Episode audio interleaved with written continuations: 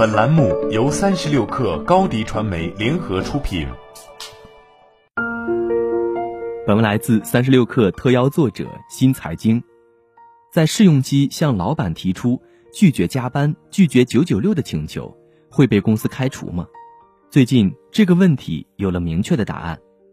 最高人民法院与人力资源和社会保障部联合发布了10件超时加班典型案例，其中一例中明确，996即工作时间为早9时至晚9时，每周工作6天的内容被定性为严重违法。这不是官方第一次点名批评996。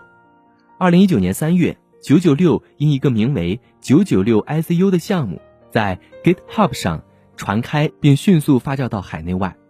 程序员们揭露 996ICU 互联网公司抵制互联网公司的996工作制度。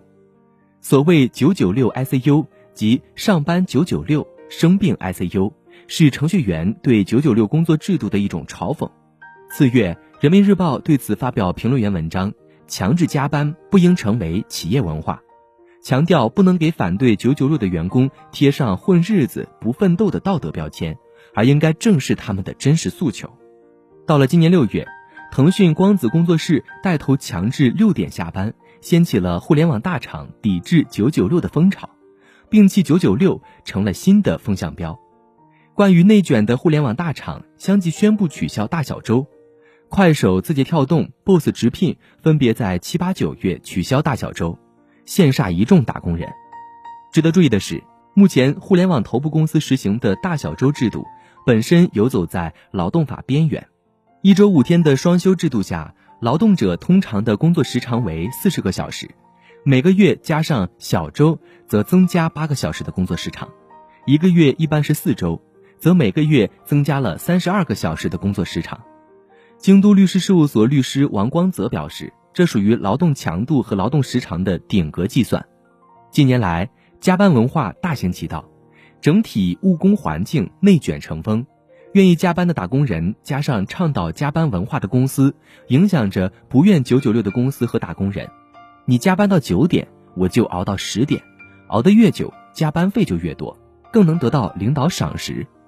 今年年初，23岁的拼多多女孩因连续加班到凌晨而猝死。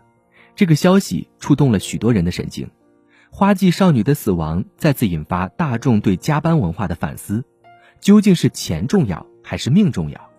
人们心中有各自的答案，受不了996的早已离去，而为了高额加班费的还在苦苦忍耐。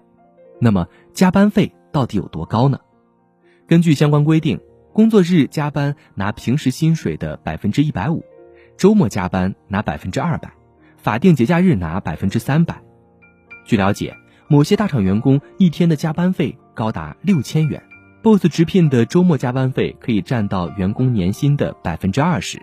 字节在征求全体员工是否取消大小周意见时，有1/3的人投了反对票。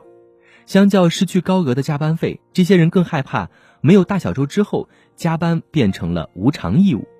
对于他们来说，为了完成繁重的 KPI，加班是注定的，就算按时加班，回家了也得工作，还不如拿着补贴在公司加班。明确996严重违法，只能堵上996支持者的嘴，并不能立马砍掉996工作制。但两部门发布的典型案例，却为深陷加班死循环的打工人指了一条明路，告诉他们不以外界标准来衡量自己的价值，在适当的时候可以勇敢地说不。好了，本期节目就是这样。下期节目我们不见不散。